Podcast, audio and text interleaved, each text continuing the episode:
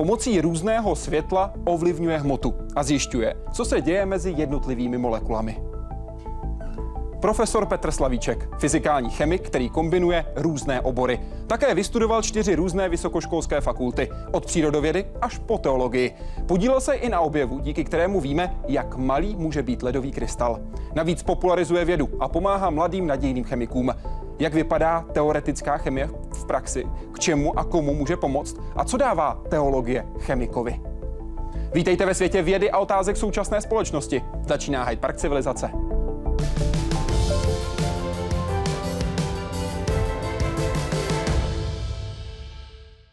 Pane profesore, vítejte, dobrý večer. Dobrý večer. Mluvil jsem o světle. Jakou moc má světlo? Pomocí světla poznáváme svět kolem nás. Tohle to platí pro televizní diváky, kteří sledují zpravodajství, ale ještě víc eh, to platí o světě molekul, o mém oboru. Bez světla bychom nevěděli o molekulách eh, z hola nic, ale eh, světlem můžeme také nejen molekuly měnit. Takže je tam tenhle, ten, tahle ta dvojí moc to, že poznáváme a to, že, to, že měníme. Tedy kdo ovládá světlo, ovládá svět. Eh, minimálně ve světě molekul to určitě platí. Říká profesor Petr Slavíček, který je dnes vaším hostem v Hyde Parku civilizace.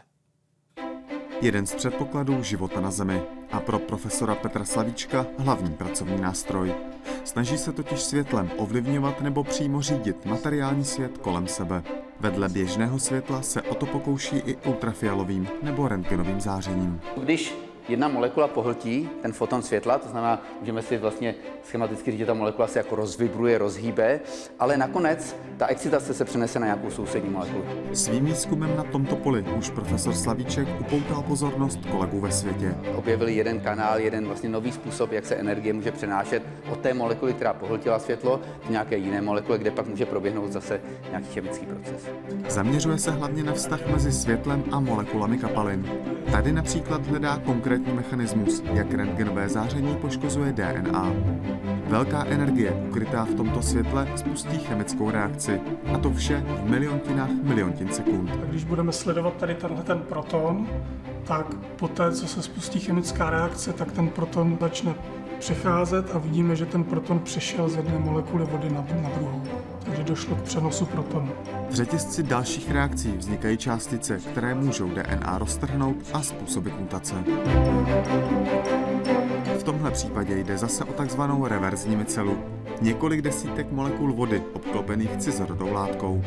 Na světlo reagují tak, že mění svou strukturu a tím i své vlastnosti. Může být buď to natažená, anebo uh, jako sklopená vlastně taková uzavřenější. Ta jedná se vlastně takový molekulový přepínač. Ten přitom hraje velmi důležitou roli v takzvaných molekulárních strojcích, za které letos byla udělena Nobelova cena. My jsme zjistili, že po té, co přepínáme mezi těmi jednotlivými formami, tak uh, z té molekuly se stává taková vlasatější forma, poté, když se natahuje, anebo se zase sklápí a ty uh, molekuly které čouhají do roztoku, se vlastně přiklopí k eh, tomu vodnímu jádru, ale obě dvě ty struktury jsou vlastně stabilní. Druhou oblastí zájmu profesora Slavíčka je pak vztah energie ve světle a zemské atmosféry. Simulují proto reakce slunečního nebo kosmického záření s látkami, které se do ní dostávají z oceánů, lesů nebo kvůli činnosti člověka. Můžeme odpropagovat od pohybové rovnice v termínech Liouvilleho operátu. A zároveň Petr Slavíček, co by teoretický chemik, nabízí svými výpočty kolegům experimentátorům náhled na to, k čemu by jejich pokus mohl vést. A po něm dovede vysvětlit, co se vlastně stalo a co to znamená. I díky těmto příspěvkům získal už několik ocenění. Vedle učené společnosti i třeba cenu Neuron pro mladé vědce. Jaroslav Zoula, Česká televize. Co se stane s molekulou vody, když na ní posvítíme za A běžným slunečním světlem? E, vlastně vůbec nic, nebo skoro vůbec nic. E, ta, to běžné sluneční světlo nemá příliš velkou sílu. Energie fotonu spojená s běžným světlem nestačí na to, abychom eh, rozbili nějakou vazbu, abychom vybudili eh, elektronový pohyb nějakým výraznějším způsobem. Může se nějak jako rozptýlit nebo něco takového. Když by nás zajímalo, proč je hluboká voda modrá, tak nás to může zajímat, ale vlastně žádná zajímavá chemie se normálním běžným světlem eh, nevidí. Co když za B posvítíme UV záření? No, když je to tvrdší UV záření, tak už tu molekulu můžeme rozbít. Čili to co, se, to, co se může stát, že potom rozbijeme vazbu, voda H2O, takže odletí nám vodík, máme tam OH radikál, můžeme tak třeba čistit vodu přes UV záření. Takže tam už to začíná být z mého pohledu zajímavější. Tam už, tam už prostě je nějaká, tam už je nějaká chemie. Tam už... A když budeme v úvozovkách pálit rengenovým zářením? To je otázka. Ono se to pořádně neví. Ale eh, v okamžiku, kdy, kdy použijeme opravdu hodně tvrdé záření, tak tu vodu zionizujeme. Mm-hmm. Vytvoříme jonty a teď záleží na to, eh, jaké elektrony, jaké elektrony vyrazíme. Můžeme vyrážet elektrony, které jsou energetičtější a energetičtější. A tohle to potom vybudí kaskádu následujících procesů. Čili my do toho vrazíme eh, typicky rengenovský foton. Má, řekněme, stokrát nebo tisíckrát větší energii než foton z UV oblasti nebo z foton z viditelné oblasti záření. Eh, takže tam v té chvíli eh, nastane eh, ohromná paseka a začne kaskáda následných procesů. Může docházet k vyzáření zpětnému světla, může dojít k vyzáření UV světla, může dojít k tomu, že začnou vyletovat elektrony. Začíná to tam být velmi zajímavé. To znamená, že se nepředává jenom energie, ale třeba také elektrický náboj v důsledku. No, tak ten se to bych takhle úplně neřekl. Že jo? My, ho, my ho vyrazíme, vyrazíme elektron, takže teď tam, zas, teď tam zůstane kladný náboj a ano, i s tím se musí něco, ně, něco dít. Mm-hmm. Ta molekula prostě se té ohromné energie i toho náboje, který tam zbyde, tak se potřebuje potom nějakým způsobem zbavit. Ně, něco s tím musí udělat. Jak velkou energii bychom museli použít, abychom tu molekulu úplně zničili? No tak my ji zničíme už tím, že, tím, že použijeme to UV záření. Že to když rozbijeme vazbu, eh, tak už ta molekula tam potom není. Už to není H2O, už je to nějaký OH radikál, už je to něco jiného, jiná molekula. Co si z toho vy jako teoretický chemik vezmete? No, já asi tomu dám ten příběh. Co se tam děje? Povídejte. E, máme tady nějakých od 20.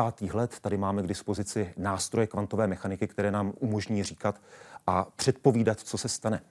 Takže když eh, chceme vědět, chceme předpovědět, jaký třeba foton je potřeba na to, abychom tu molekulu rozbili, tak v principu teoretický chemik by mohl být, v případě vody, to je malá molekula, jednoduchá molekula, eh, tak by měl být schopen tady tohleto říct, měl by být schopen tady, tady eh, tuhle tu informaci dodat.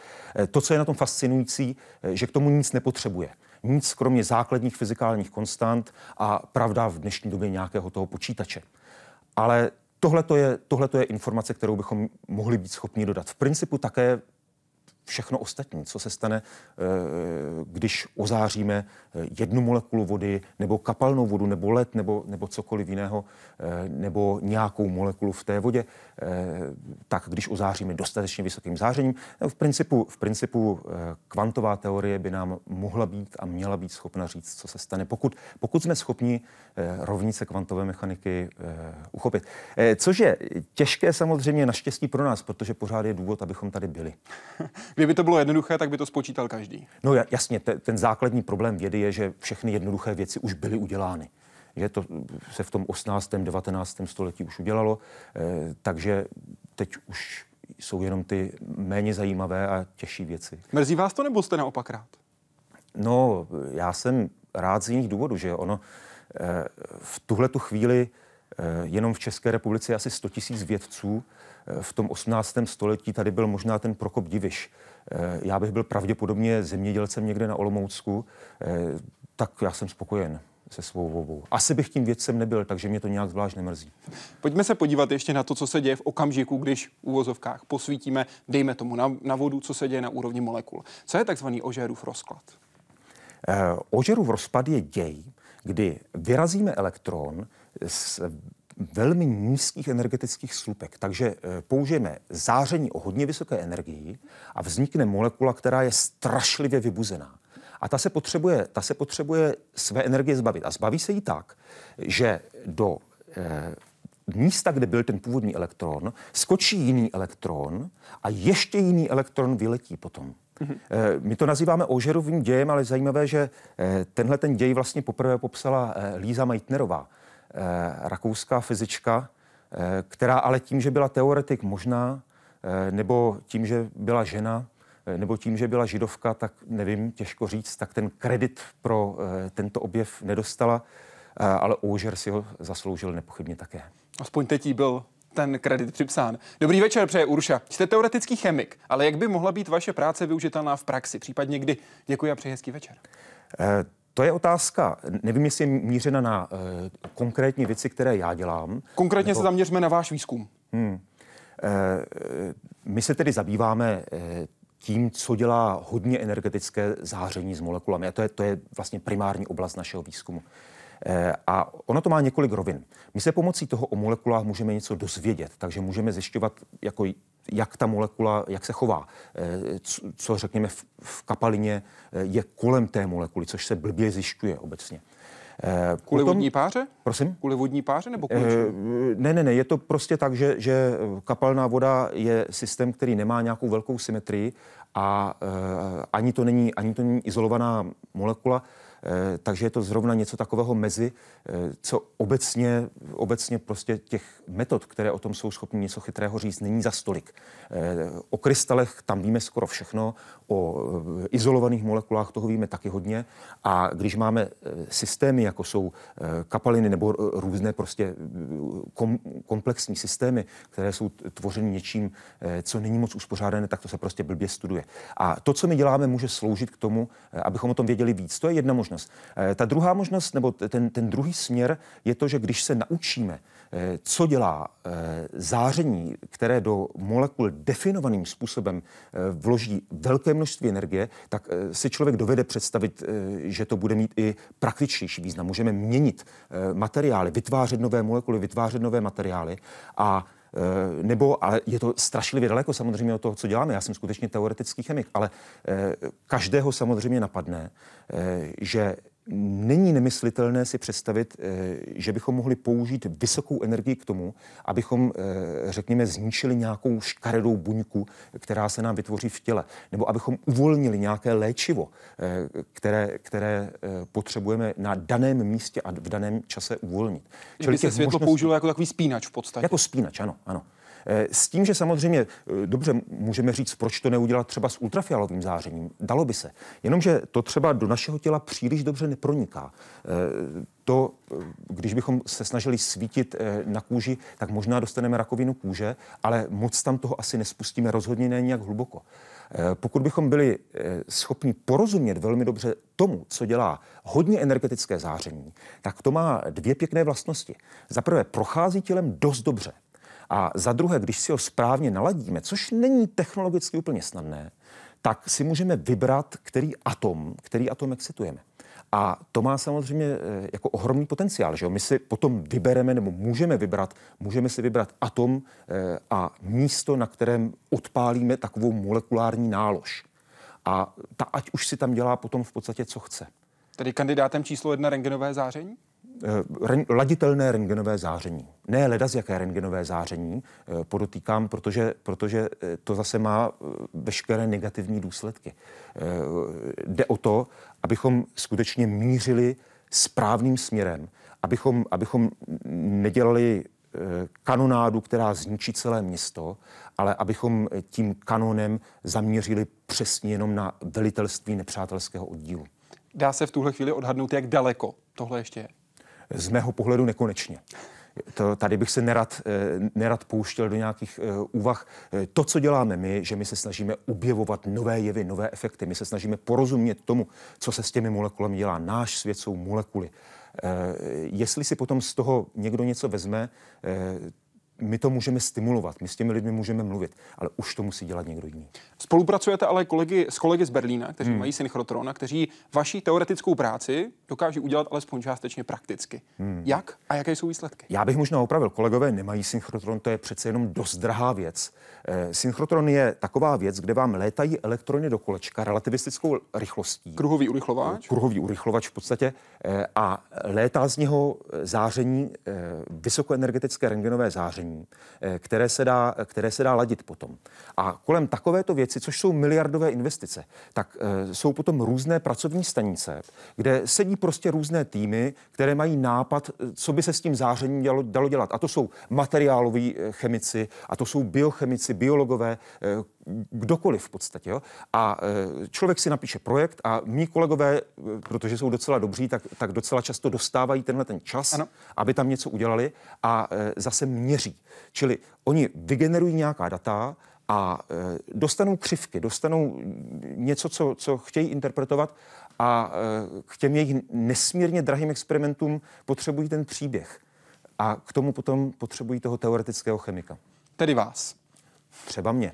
To je tým uh, Bernta Wintra? Bern Wintra, ano. Třeba je jeden z mých uh, jako spolupracovníků, u kterého jsem velmi teda, uh, hrdý a pišný, že s ním můžu spolupracovat a rád, že si vybral zrovna mě. Šlo by to bez toho? Eh, myslím si, že pořádně ne. Ono, eh, to, co skutečně dostáváte, jsou křivky. Mhm. Eh, je to závislost rychlosti vyletujících energii, elektronů na tom, co v tom roztoku mají. A vy to potřebujete vysvětlit. Vy potřebujete něco spočítat a když to vyjde, tak potom můžete věřit i tomu zbytku toho příběhu. My žijeme v takovém tom jako rámci, kdy vyprávíme o světě eh, v materiálu, eh, v termínech právě atomů a molekul a přirozeným jazykem, jak toto popsat, je právě kvantová mechanika. Kolik z té reakce toho už vidíte? Ptám se na to, jak velkou část a jak malé zlomky části té reakce vidíte. Můžeme tady mít jednak synchrotron, varianta 1, hmm. anebo se můžeme podívat třeba o krok dál na laser, který používá volné elektrony, který byl postaven ve Stanfordu v roce 2009 a který má krátké půzy, 10 femtosekund, 10 na minus 15, ve kterých je přece jenom možné vidět víc. Jde mi o to, jak podrobně tu, ty jednotlivé kroky z té reakce v tuhle chvíli dokážete vidět. Eh, takhle, eh, možná bych eh, maličko upřesnil, čili to, co umožňuje synchrotron, ano. je vytvářet laditelné záření, čili záření o definované energii. Popsané tak, jak potřebujete. A toho záření je dost, abychom s tím něco zajímavého udělali. Laser s volnými elektrony, ten může pracovat vlastně v, v řadě režimů a on už existuje dlouho. Ale teprve v roce 2009 se udělal vlastně ten první laser s volnými elektrony v rengenové oblasti. A on má eh, řadu výhod. Za prvé poskytuje koherentní záření. A z mého pohledu je hodně zajímavé to, eh, že je schopen dodávat také pulzy s časovým rozlišením. Takže když chcete eh, molekuly chytnout v akci, a chcete se dívat, jak se skutečně hýbou tím, že vybudíte nějaký děj, takže řekněme UV zářením nastartujete nějakou chemickou reakci a teď to chcete sledovat. Eh, tak jako tady nás snímají kamery a eh, diváci vlastně vidí jenom velmi rychlý záznam eh, nějakých snapshotů, nějakých okamžiků. 24 fotek za sebou. Ono to vypadá, že, že pan Stach tady hýbe rukama a že to je to, co vidí, ale nevidí, že? Vidí tady, vidí tady jenom sadu záznamu. A něco podobného vlastně na laseru s volnými elektrony můžeme dělat s molekulami v rengenové oblasti. Tohle to se dalo dělat předtím jinak. Možná bych ještě dodal jednu věc. Stanford není teďka jediné místo, existují už další lasery s volnými elektrony, funkční a další se staví, ale není to jednoduchá věc. Prostě věda, věda je opravdu hodně drahá záležitost. Eh, my jsme nedávno spolupracovali s kolegy z Japonska právě na jednom projektu, kde jsme zkoumali nějakou reakci, která se právě spustila UV zářením a potom se sledovala, potom se sledovala Eh, rentgenovým zářením a když si člověk spočítal, kolik to japonského daňového poplatníka stálo, eh, tak mu byla až hamba. Eh, ale ono to prostě jinak nejde. To, tohleto, pokud opravdu se chceme dostat dál, tak věda je hodně drahá záležitost. A byla vždycky. Ve Stanfordu, jak jsme se dívali s kolegyní Pavínou Chudárkovou, tak hodina provozu stojí asi 30 tisíc dolarů. Hmm, hmm. Vypadá to tak, a když chcete mít experiment, tak vás tam pustí, tak řekněme, na dva dny. Samozřejmě dnem i nocí. Eh, když se vám to za dva dny nepodaří naměřit, tak už vás tam potom nikdy nepustí, protože těch lidí, kteří by s tím chtěli něco dělat, je samozřejmě ohromná spousta. Oni se s tím dělají dělat krásné věci. Třeba to úplně změnilo svět, svět rengenové krystalografie. Tím, eh, že jste schopni ozářit něco pulzem, který trvá eh, jenom, řekněme, stovku femtosekund, tak jste třeba schopni provést takzvanou difrakci, rozptyl rengenového záření, ještě předtím, než tu molekulu zničíte a dostanete se tak k měření molekul, eh, které předtím nikdy nebyly, nikdy nebylo možné jejich strukturu změřit. Čili tam ten přetlak je, přetlak je ohromný, eh, je to náramně zajímavá věc. A eh, jak jsem říkal, jak jste tady zmiňoval, těch 30 tisíc je to, co si taky pamatuji. Jo, je to dost. To je ten známý termín diffraction before diffraction. Uh, diffraction before destruction. Nebo destruction. Tak, takhle to, ano. Vy jste zmiňoval, že se díváme na jednotlivé záběry, na jednotlivé fotografie. Pojďte se podívat, jak by to mohlo vypadat v okamžiku, kdybychom si jednoznačně řekli, že se chceme podívat stejným pohledem na běh koně. Jak běží kůň, krok za krokem. Tady vidíme, jak se jednotlivé fotografie za sebou mohou poskládat do jednoho filmu. Vy vidíte něco podobného jenom na úrovni molekul. E, něco takového. Je to daleko eh, popravdě rozostřenější obrázek. Eh, potřebujeme k tomu větší míru fantazie, abychom eh, to viděli. Toto, co jste tady vytáhl, tak to je vlastně jeden z takových těch prvních pseudokinematografických eh, záznamů, kdykoliv se mluví o časově rozlišené spektroskopii, tak se s oblibou vytahuje tady tenhle ten tenhle ten, tenhle ten obrázek. A ano, na molekulární úrovni je to skutečně, skutečně něco podobného. To, co by se, k čemu by se to dalo přirovnat, je eh, jak vypadala chemie předtím a potom, eh, když to srovnáme s fotbalovým utkáním, kde předtím by to bylo, jako kdybychom se dívali na fotbalový stadion před utkání a po utkání a snažili bychom se něco říci o tom, jak prostě vypadala hra. A něco se o tom říct zdá, že můžeme říct, že když prostě v sektoru hostí jsou vytrhané sedačky, tak hosté asi nevyhráli. Ale máme tady prostě týmy, Eh, kde ty vytrhané sedačky jsou skoro vždycky. Eh, takže zase o tom tolik nevíme. A ta kamera nám umožnila sledovat, sledovat eh, to utkání v průběhu. A stejně tak od 80. let, když se fyzikové naučili ovládat záření, laserové záření v čase, tak umožnili potom sledovat chemické reakce v reálném čase. To je oblast, které se říká femtochemie. Eh, Ahmed Zívajl za to dostal nedávno zesnulý eh, americký fyzik egyptského původu. Eh, za to dostal v roce 98 Nobelovu cenu a vlastně lasery s volnými elektrony tohle to dokáží dostat dále, dokáží to dostat právě do rengenové oblasti, kde se zase otevírají prostě nové netušené možnosti. Jitka Rotová se ptá na další váš výzkum. Zajímá mě vaše práce týkající se nanokrystalů ledu. Posunul jste tento výzkum od té doby, co jste se dostal s kolegy do časopisu Science? Eh, posunulo se to dál. My, my eh, jsme na tom docela intenzivně pracovali.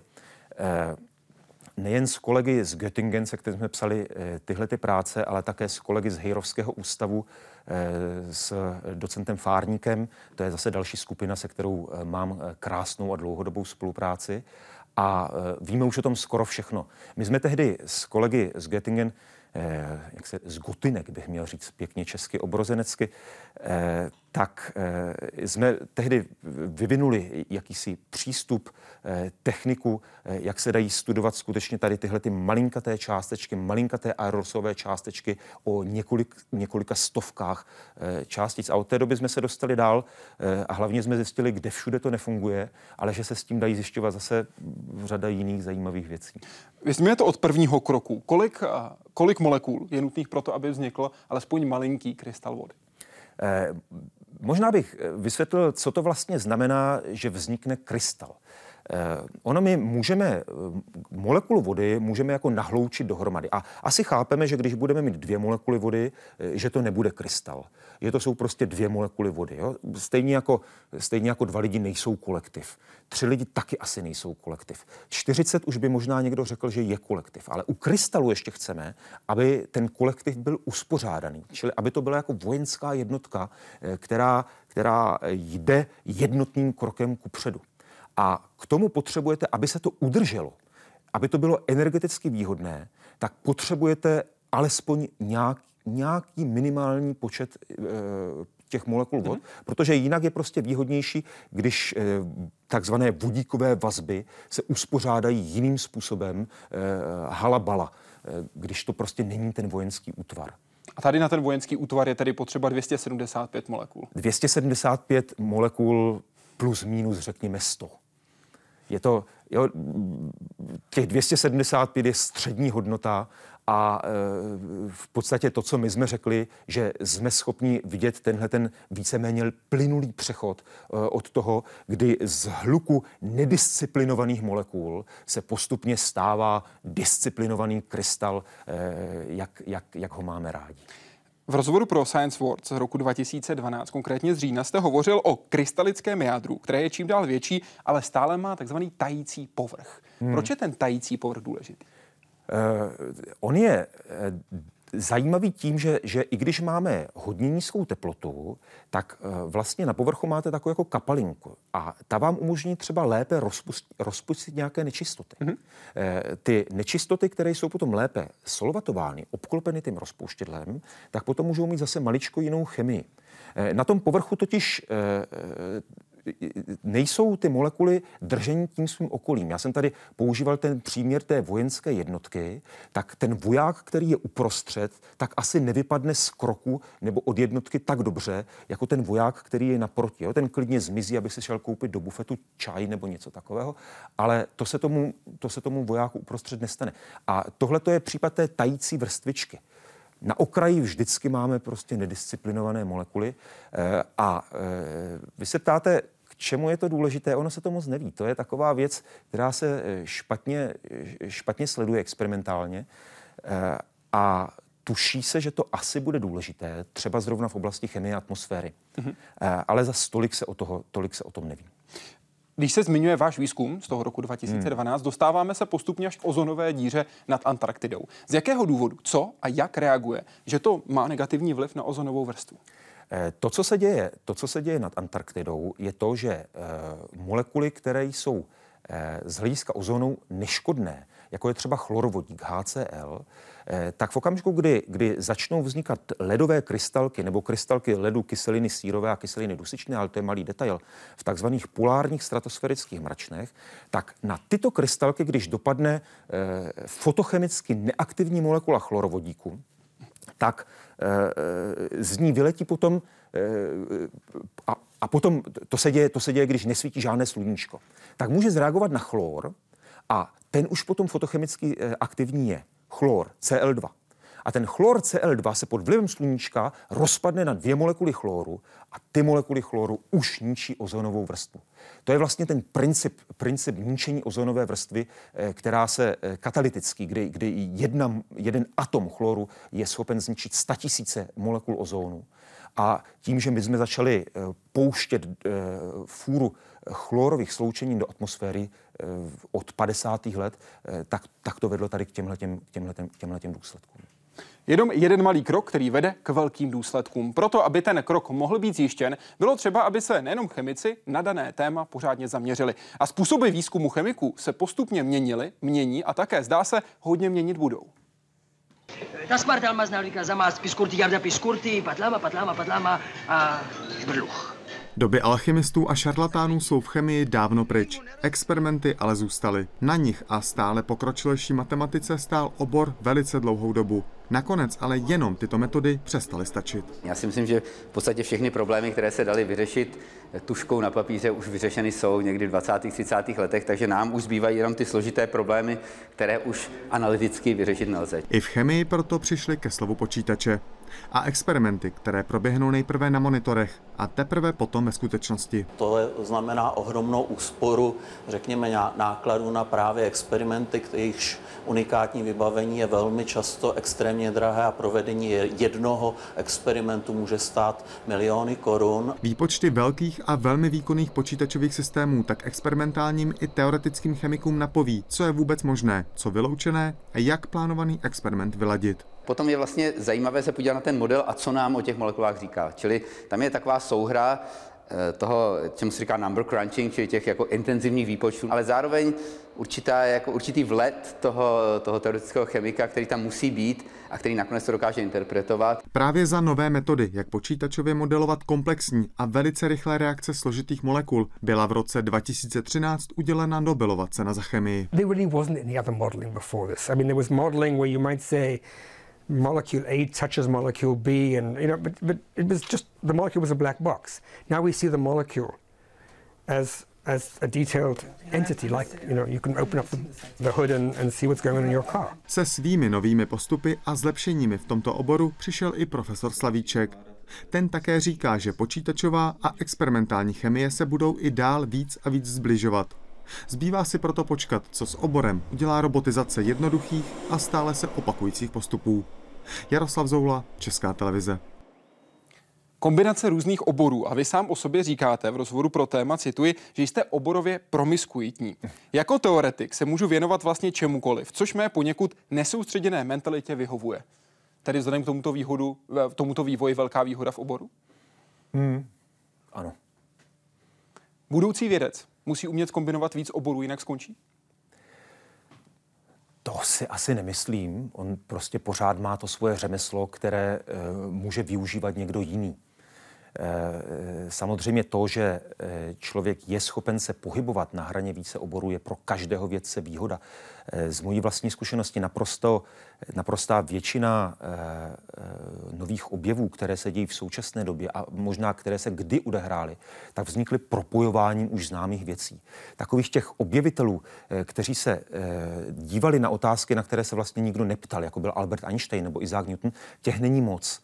Eh, většina věcí vznikne tak, eh, že někdo vám něco povídá a vám něco docvakne s tím, co znáte. Takže eh, je to výhoda. Když, když posloucháte někoho z vedlejší laboratoře nebo z vedlejšího baráku, tak je to pro vás určitě výhoda. Ale samozřejmě, když jste fachman ve svém oboru, tak to, to má pořád svou velikánskou hodnotu. Vy sám také říkáte, že jako teoretik musíte žít s tím, že v projektu budete spíš přihrávat, než střílet góly. Hmm, většinou to tak bývá a někdy taky ne. Eh, teď eh, zrovna nám přišla recenze z nějakého článku, eh, kde nám psali, že velmi pěkný kus teorie, krásně doplněný experimentem, což mě potěšilo třeba. Ale většinou, já jsem teoretik, ale, ale chemie, fyzika Eh, jsou založeny samozřejmě na experimentu. Eh, já jsem hrozně rád, a, eh, že, že, že mohu spolupracovat s řadou opravdu velmi dobrých experimentátorů. Takže ano, dělám to rád a žijí tady s tímhletím. Profesor Jungwirth v té reportáži Jaroslava Zouly mimo jiné říkal, že v podstatě všechny problém, problémy, které se daly vyřešit tuškou na papíře, jsou už vyřešeny někdy od 20. 30. let. Souhlasíte? Eh, skoro všechny. Které zbývají? Které zbývají na tušku a papír? Kdybych to věděl, prosím pěkně, tak je začnu řešit. Jo. Vůbec nebudu tady v Hyde Parku a, a s touhle tuškou, s tímhle papírem teď začnu řešit. E, jenom prostě pro e, vědce, kteří e, nejsou zcela mimořádní, e, tak ten náš postup e, je přímočařejší. Eh, pokud chceme přežít, eh, uživit své rodiny, eh, tak v tuhleto chvíli bych si na tu tušku s papírem příliš nevsadil. Je nás daleko víc, kteří prostě využíváme toho, co se stalo kolem. Takže počítačová technika se rozvinula ohromným způsobem a bylo by škoda toho nevyužít. Já, když jsem začal pracovat u svého amerického šéfa Toda Martineze Eh, na někdy kolem roku 2003, eh, tak eh, když jsem tam přijel, tak tam měl zrovna hromadu PlayStationu, hromadu herních konzolí a začal počítat na nich kde využíval prostě toho, eh, že se ukázalo, že když chcete někoho zabít v nějaké počítačové hře nebo někoho zastřelit nebo něco takového, eh, tak abyste měl tu grafiku, tak potřebujete dělat řadu maticových operací a ty potřebujete dělat taky, když řešíte kvantové pohybové rovnice. Eh, tak najednou toho začal využívat a ukázalo se, že, že je to moc dobrý, že, že je schopen ty věci dělat desetkrát nebo stokrát rychleji než kolegové. Takže ano, proč se zbavovat té možnosti tu tušku a papír tu tady máme tisíce let, teď máme nové nástroje, i ten teoretik samozřejmě je musí využívat. Jak by se podle vašeho názoru dala mezi mladými lidmi popularizovat chemii, jakožto velmi neoblíbený předmět, potažmo je, jak nalákat mladé chemiky k fyzikální chemii? A jaký je podle vás důvod toho, že se o chemii zajímají hlavně chlapci? Je, tak to je fůra, fůra otázek. Vezmeme to postupně. Eh, dobře. Eh, za prvé, já nevím, jestli je chemie neoblíbený předmět. Já ho třeba rád měl a mám. Eh, když se podíváme na studie oblíbenosti předmětu, tak když se s chemií začíná ve 13-14 letech, eh, tak je to oblíbený předmět. Taky co jiného by někoho mělo zajímat než chemie? To je ta, ta eh, věda, který má, má ten potenciál, aby zaujmula. Jo, tam jsou ty výbuchy, je tam ten smrad, to, to je jako nic, nic proti fyzice, že? Kde, kde se řeší nějaká nakloněná rovina. Ale potom se to zlomí někdy kolem prvního ročníku gymnázia ve čtyřletém gymnáziu najednou už chemie přestává bavit. Nevím pořádně, co s tím, protože mě nikdy nepřestala. Já když jsem chodil na základní školu, nás tam zajímala chemie opravdu jako hodně lidí. Jo? A potom nakonec už jsem zůstal jenom já. Na druhou stranu vás také chemie chytla tím, že jste házel sodík do vody, ale stal hmm. jste se teoretickým chemikem. Hmm. Já jsem byl vždycky dost nešikovný, takže ve mně se snoubila dosti velká opatrnost s mou nešikovností, čili naše kuchyň doma byl takový jako středně středně nebezpečné pracoviště, kde, kde se snoubily tyhle ty dvě věci dohromady, ale už tehdy, i když jsem byl ještě ve stádiu popírání, eh, jsem tušil, že bude lepší, když budu o chemii jenom přemýšlet. Ale eh, možná se vrátím k těm otázkám, které tam byly. Eh, čili, čili... Jak popularizovat chemii, jak přitáhnout víc mladých lidí k chemii? Hmm, asi neodrazovat přílišnou teoretizací. Teď, teď to možná bude působit divně, ale co se děje kolem toho prvního ročníku na gymnáziu? Tam se začíná mluvit o takových věcech, jako jsou orbitaly a, a kvantová mechanika v chemii a najednou to ty lidi přestává bavit. Tak asi zkusme to možná posunout, eh, zůstat u toho sodíku a eh, tohleto, tohleto až těm chytnutým eh, říci později. Ono to, že lidi mají k chemii odpor, někteří lidi, to samozřejmě je problém, i v případě, že ti lidé chemii dělat nebudou. Eh, protože stejně o nás budou rozhodovat. Ti lidé se potom stávají těmi poslanci, ministry eh, a podobně a je docela hloupé, když nemají rádi chemii. Eh, já si pamatuji, několikrát se mi stalo, asi třikrát, když jsem letěl do Spojených států, že na pasové kontrole, když zjistili, že jsem chemik, tak ten pán, co tam seděl, měl touhu mi říct, že chemii vždycky nesnášel. Nevím, proč mi to říkal, protože já mu taky neříkal, že nemám rád pasové kontroly, ale eh, je to asi problém, že? I pro nás, kteří se chceme dostat do Spojených států. Pojďme se na tohle podívat podrobněji. Viva se ptá, je rok 2017 a na našich hmm. vysokých školách stále převažuje frontální výuka v duchu 19. století. Co s tím? Jaký model byste považoval za lepší a jak se k němu dopracovat? A komu ze studentů věnovat energii? Průměrným, aby došli co nejdál, a nebo v úvozovkách zářícím hvězdám? Bod jedna, souhlasíte s tím, že je to frontální výuka v duchu 19. století? E, to nevím, jestli úplně souhlasím. Ten, ten frontální systém výuky e, vznikl někdy v 11. století. Eh, Boloňská univerzita tehdy, tahle ta technologie měla dobré důvody. Eh, nebyl papír pořádně, eh, špatně se zapisovalo, takže to, že jsme neustále opakovali, co bylo řečeno, to tehdy dávalo smysl. Dnes to opravdu smysl nedává. Takže ne, já bych, šel, já bych, já bych byl tvrdší než tazatelka. Frontální systém výuky opravdu je špatný, nefunguje, všichni ho používáme. Já ho používám taky a taky sleduji, jak nefunguje. Eh, a nejsem jediný. Eh, Richard Feynman ve svých slavných přednáškách z fyziky eh, psal, že měl pocit, že dva roky přednášel nebo tři roky přednášel a nebylo to vůbec k ničemu, když to posoudí podle toho, jak studenti řešili problémy při zkoušce. Já mám úplně ty samé pocity. Všichni to víme, že to nefunguje a ta zatelka tam říká něco v tom duchu, že to je problém českých univerzit. Není to problém českých univerzit, je to problém všech univerzit. Na celém světě je tenhle ten, ten samý problém. Eh, a změnit se to dá, v tuhle chvíli eh, je eh, dostatečná znalost o tom, co se má dělat, aby, aby se učilo dobře. A co tedy udělat? Co udělat pro ten český no, systém? Učit jinak. Jak? Eh, ten, ten, eh, dobře, co to je teda ten frontální systém? Ten frontální systém spočívá v tom, že já tam prostě přijdu a teď třeba tři hodiny něco, něco vyprávím. Mm-hmm. A e, to má nějakou hodnotu buď větší nebo menší, takže ti studenti odchází s nějakým dojmem. Jo, buď to, buď to je jako dobré a odchází jako z dobrého divadelního představení, anebo je to jako blbá přednáška a e, potom jsou naštvaní.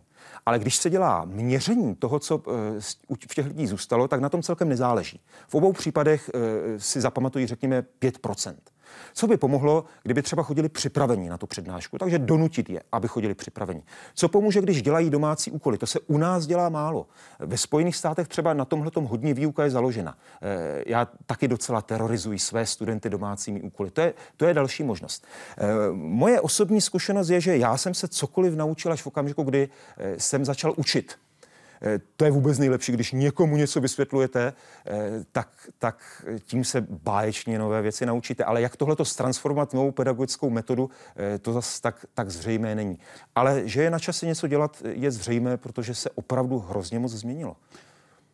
zbytek té otázky zaměřit se na všechny studenty tak, aby hmm. alespoň něco uměli, anebo jenom na ty mladé, nadějné, zářící hvězdy? No tak mladé. Na vysokých školách zase těch starých tolik není, ale eh, z mého pohledu je třeba chytnout, chytnout lepší průměr a nedemotivovat ty nejlepší. Ty nejlepší třeba posunout dál a dát jim šanci, eh, aby si sami rozhodli. Eh, ty úplně nejlepší v podstatě nejde zkazit libovolně špatným, libovolně špatným pedagogickým systémem. Eh, z toho možná vyplývá dojem některých lidí, že dřív to školství bylo lepší. V okamžiku, kdy na vysokou školu chodilo jedno, dvě nebo tři procenta těch nejlepších, tak s těma jste nemohl udělat nic. Tam se dalo učit libovolně blbě a, a fungovalo to na první pohled dobře, protože prostě ti lidi byli dobří. Teď nám chodí do terciálního vzdělávání, řekněme 70% populačního ročníku, tak hold je na čase učit dobře. A to neděláme, to neděláme. Učíme blbě, musíme se sebekriticky podívat do svých očí. Ale možná bych k tomu ještě řekl, že já mám tu výhodu, že učím studenty ve studijním oboru Eh, u nás na Vysoké škole chemicko-technologické, kde se z nějakého důvodu eh, kumulují ti lepší studenti, takže já to nějak tak nepocituji. Vy už více než 20 let jezdíte na chemické olympiády. Mm. Zlepšují se nebo se zhoršují čeští nadějní chemici? Eh, řekl bych, že jsou stejní. Jsou stejně nadšení? Mm. To určitě, to určitě. Jsou stejně nadšení a řekl bych, že mezi nimi eh, je asi tak stejné procento těch, u, u kterých si říkám, jo, tenhle je fakt dobrý Eh, o dost lepší, než jsem byl já v jeho letech. Chybí ve škole takovéhle knihy, jako byla ta od doktora Hinka Šalanského Školní pokusy s bojovými látkami? Eh, tohle to je, tohleto je samozřejmě rostomilá knížka eh, z roku 1938.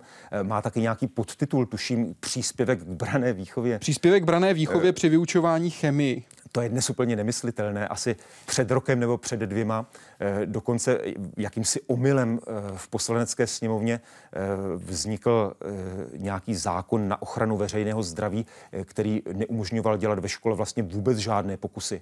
V okamžiku, kdyby tam přišel někdo s takovouhle brožurkou, tak by ho asi rovnou zavřeli. Je pravda, že společnost v současné době ztratila ochotu libovolně riskovat což paradoxně do budoucna může být velké nebezpečí. Eh, ve školách se teďka eh, pokusy eh, mohou dělat ve velmi omezené míře a chemii to škodí, to je nepochybné. Možná na první pohled trochu paradoxně o tomto tématu Hyde Parku civilizace mluvil Reinhold Messner, slavný horolezec, který mluvil o tom, že pro něj největší školou, nejdůležitější zkušeností života bylo to, že žil strachem za zády. Se strachem za zády. Zábavná chemie mladého chemika je to vaše první chemická knížka? Eh, Tohle to je skutečně knížka, kterou, kterou eh, mi eh, jako první knížku o chemie donesl můj otec. Od čeho je tento flek, prosím? To nevím, to je ještě po otci. Otec si ho koupil, jak tam můžete vidět, v roce 1942 eh, jako student čtvrté C na Olomoucké reálce a evidentně jako hodně pokusů z téhle té knížky dělal a potom mi ji přinesl a hodně mě ovlivnila. Ono je tam vlastně všechno dobře. Je zajímavé, že nejsem jediný. Kolega Ziegler z Ústavu organické chemie, ten zase byl takto ovlivněn knížkou Navedení k pokusům chemickým. A třeba kolega Holzhauser, Eh, který teďka šéfuje chemické olympiády, ten se zase nechal ovlivnit eh, Fričovou chemickou abecedou z roku 1863. Zdá se, že prostě v 19. století a začátkem 20. století tu chemii uměli nějak tak lépe popularizovat. Tahle ta zábavná chemie mladého chemika, to je zhruba 101 pokus s chlorečnenem draselným. To skutečně není bezpečná věc, tady tohleto. A, ale zábavná, jo. Co vás osobně posouvá dál? Co vám přináší nové myšlenky a nápady? Úvahy v samotě vnitřního světa nebo spíše zajímavá inspirativní setkání s neobvyklými lidmi a jejich myšlenkami? Já potřebuji mluvit. Asi to má každý jinak, ale e, já bez toho, aniž bych mluvil, tak neudělám vůbec nic. E, pro mě je proto hrozně důležité mít kolem sebe své studenty, e, se kterými si povídáme. E, taky jsem zmiňoval to, že nové objevy vznikají tím, že se propojují staré, staré myšlenky a těžko propojujete, když s nikým nemluvíte. Další případná inspirace ptá se Zelelenka. Dobrý den, zajímalo by mě, jak jste se cítil v roli posluchače na Teologické fakultě. Jak hodnotíte přednášející na Katolické teologické fakultě Univerzity Karlovy? Co nás nejvíc zaujalo? E, e, já jsem tam studoval už, když jsem učil na e, Vysoké škole chemicko-technologické a bylo to zajímavé, protože samozřejmě jako student svou zkušenost jsem měl, ale teď jsem měl zároveň se svou pedagogickou zkušeností. A najednou jsem zjišťoval, eh, že třeba eh, řada věcí, které mě jako přednášejícímu připadalo, že jsem vtipný, eh, tak jsem jenom byl trapný. A to člověk nezjistí. Eh, když tam nesedí na té druhé straně. Jo? Že, že najednou zjistí, že když hodí nějaký vtípek eh, o tom, eh, jak na tomhle vám vyhodí od zkoušky, že to prostě není vtipné, ale arrogantní. Takže si myslím, že to je užitečná zkušenost. Docela, docela bych doporučoval svým kolegům, aby to taky zkusili. Vy jste v mnoha rozhovorech popisoval, že jste se rozhodl na tu školu jít takovým, řekněme, laickým pohledem. Podíval jsem se z okna, viděl jsem tam fakultu, řekl jsem si, tam bych mohl studovat. Hmm. Také jste ale v rozhovoru pro Ego v září 2016 popisoval svůj pocit. V určité chvíli jsem měl pocit, že se ve svém oboru soustředuji na stále detailnější oblast a neučím se nové věci. Hmm. Jak vás tohle studium posunulo v chemii? Uh, posunulo mě to v tom, uh, že jsem viděl úplně jiný obor s úplně jiným stylem myšlení a uh, ztratil jsem trošku své přírodovědecké arogance. Eh, my přírodovědci máme tendenci si myslet, že ta naše pravda je ta jediná a ten náš pohled na svět je ten nejlepší. Já si to pořád myslím. Ale zároveň už respektuji to, že někdo na věc může mít prostě jiný názor. Takže v tomhle tomu možná mi to dodalo maličko nějaké, nějaké pokory nebo, nebo něčeho takového. A to, co jsem se třeba naučil od svého školitele, docenta Kubína, Eh, že třeba člověk musí být dosti opatrný při práci se zdroji. Historici, já jsem si dělal bakalářku na historické téma, tak skutečně v tomhle tom jsou, řekl bych, dosti pečlivější než my v přírodních vědách. Zázraky českých svědců to byly. Ta bakalářské práce se věnovala zázrakům. No. Já jsem původně, původně jsem chtěl dělat nějaké téma, která by bylo třeba více spojené s chemií. Říkal jsem si, že bych uh, mohl třeba um, analyzovat z energetického hlediska řeholní stravu v předhusické době nebo něco takového, jo? Ale, ale skončilo to u zázraků, což mimochodem nakonec bylo pěkné téma. V rozhovoru pro Český rozhlas letos v lednu řekl, cituji, uvědomil jsem si, jak moc je věda založená na víře. Nikdo z nás neviděl atomy, molekuly nebo elektrony. Existují experimenty, které k tomu vedou, ale většina z nás je neprovedla. Je to víra nebo důvěra? Ta důvěra je asi správnější pojem. No. To je asi, asi, asi v... to, já, jsem měl, já jsem měl na mysli maličko jinou věc. Eh, měl jsem na mysli to, že v době, kdy já jsem vyrůstal, tak to, co jsme se učili ve škole, bylo takové to, že jako dřív ti hloupí lidé věřili v Boha a teď už jsme dospělí a už máme tu vědu, tak víme, že žádný Bůh není a, a eh, ten obraz světa je nějaký úplně jiný. A já jsem to tak celkem bral a pořád, já jsem nevěřící, eh, pořád můj obraz světa je v podstatě založen výhradně na tomto. Já mám víru v neexistence, v neexistenci Boha. Je to zase víra. Ale v jisté chvíli jsem si uvědomil, že to je dáno primárně tím, jak jsem byl vychováván. Že málo kdo je schopen překonat ten, ten, ten příkop. Eh, ale eh, to, co bych dodal, to, tohle to není určitě věc, eh, která vlastně patří do vědy. To, to my nemůžeme skutečně rozhodnout. Existence, existence Boha je estetická záležitost. Estetická? Jak se vám líbí svět kolem vás, jestli pro svůj pohled na svět toho Boha potřebujete nebo ne. To není věc, kterou můžete dokázat a co je důležitější, není to věc, kterou dokážete vyvrátit ať už existenci nebo neexistenci. Takže eh, ať už víra v Boha, anebo ateismus, to jsou obě víry. Jo, to, to, to, tím, že to nejde vyvrátit, tím, že nejde udělat experiment, který by řekl, takhle tomu nebude, tak oboje je to něco, eh, co, co stojí mimo vědu. Není to protivědecké, je to prostě mimovědecké a e, je tudíž v pořádku i pro vědce, když má kterýkoliv z těch dvou názorů. Takže já ve svém obrazu světa e, toho Boha prostě nepotřebuji a plně respektuji, plně respektuji to, že řada lidí e, ho tam má. Trochu mi to připomíná Volterova slova z jeho, z jeho díla, kdy on říká, pokud tvrdíme, že Bůh je, nalézáme nějaké obtíže, nalézáme nějaké problémy. V okamžiku, kdy tvrdíme, že není, nalézáme absurdity. Hmm, hmm. Pod to byste se podepsal? Určitě Voltaire patří k mým eh, hrdinům. Pokud bych měl někoho určit, tak, tak, tak Voltaire, který byl eh, možná deista spíše svým filozofickým zaměřením, tak ten, ten se mi dost, eh, dost vždycky líbil. Eh, líbil se mi také tím, eh, že eh, si nemyslel, že intelektuál nutně musí být chudý. Eh, takže eh, i, i v tomhle to byl člověk, kterého bych rád zatím tedy neúspěšně následoval. Už máte doma kuchyň? E, máme, vždycky jsme měli. E, jenom maličku. Tu, kterou si přála vaše přítelkyně eh, za ty peníze pořídit, tím jste mi to totiž připomněl, když jste dostal cenu Neuron pro mladé věci. To jsem někde zmiňoval, že padlo rozhodnutí, že by z toho mohla být nová a pěkná kuchyň. E, směřujeme k tomu, existuje dobrá šance, že do roka, do dvou skutečně něco takového vznikne. Už jsme jednou byli v obchodě se podívat, jak taková kuchyň vypadá. A už máte knihovnu nebo stále bedny od banánů? Eh, bedny od banánů, no, to je, to je mrzutější záležitost. Eh, já se to uvědomuji v okamžiku, kdy knihu, kterou mám, si půjčuji v městské knihovně, protože tam se prostě lépe hledá. Ale bedny od krabic firma Čikita, myslím, že pro mě udělala hodně, nebo jak se to jmenuje. Vraťme se zpátky k vědě. Stručná rada Michaela Faradaje, mladému Williamu Coxovi, zněla Work, Finish, Publish, hmm. tedy pracuj, dokonči svoji práci a potom publikuj. Doplnil byste v roce 2017 k těmto třem krokům ještě čtvrtý? Asi ne, já bych s tím pořád souhlasil. Chybí Tohle... tam popularizují nebo ne?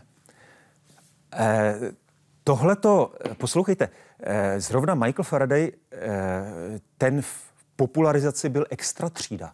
Na jeho přednáškách dámy omdlévaly. Eh, jeho slavná přednáška o svíčce eh, se dodnes dobře čte, eh, takže on to asi na mysli měl a to, že měl tuhle tu povinnost vůči veřejnosti popularizovat, to zrovna on si uvědomoval velmi dobře. Ten výrok, který jste řekl, ten byl, ten byl oblíbeným výrokem Jaroslava Hejrovského a spíše směřoval k tomu, aby to nedopadlo jako u jiných, jako u Cavendishe, který do své smrti nikomu neprozradil nic z toho, co objevil aby tam skutečně byly všechny tady tyhle ty prvky. Aby se člověk nenimral nekonečně dlouho ve věcech a v určité věci to prostě utnul a řekl, co ví. A aby to také publikoval. V rozhovoru pro Vesmír ve svém článku, promiňte, jste napsal, vědci pro samé psaní nemají čas číst a recenzovat. Je to dobře nebo špatně? No tak je to špatně samozřejmě. To je, to je, my příliš mnoho píšem, chce se po nás, abychom psali, abychom byli produktivní.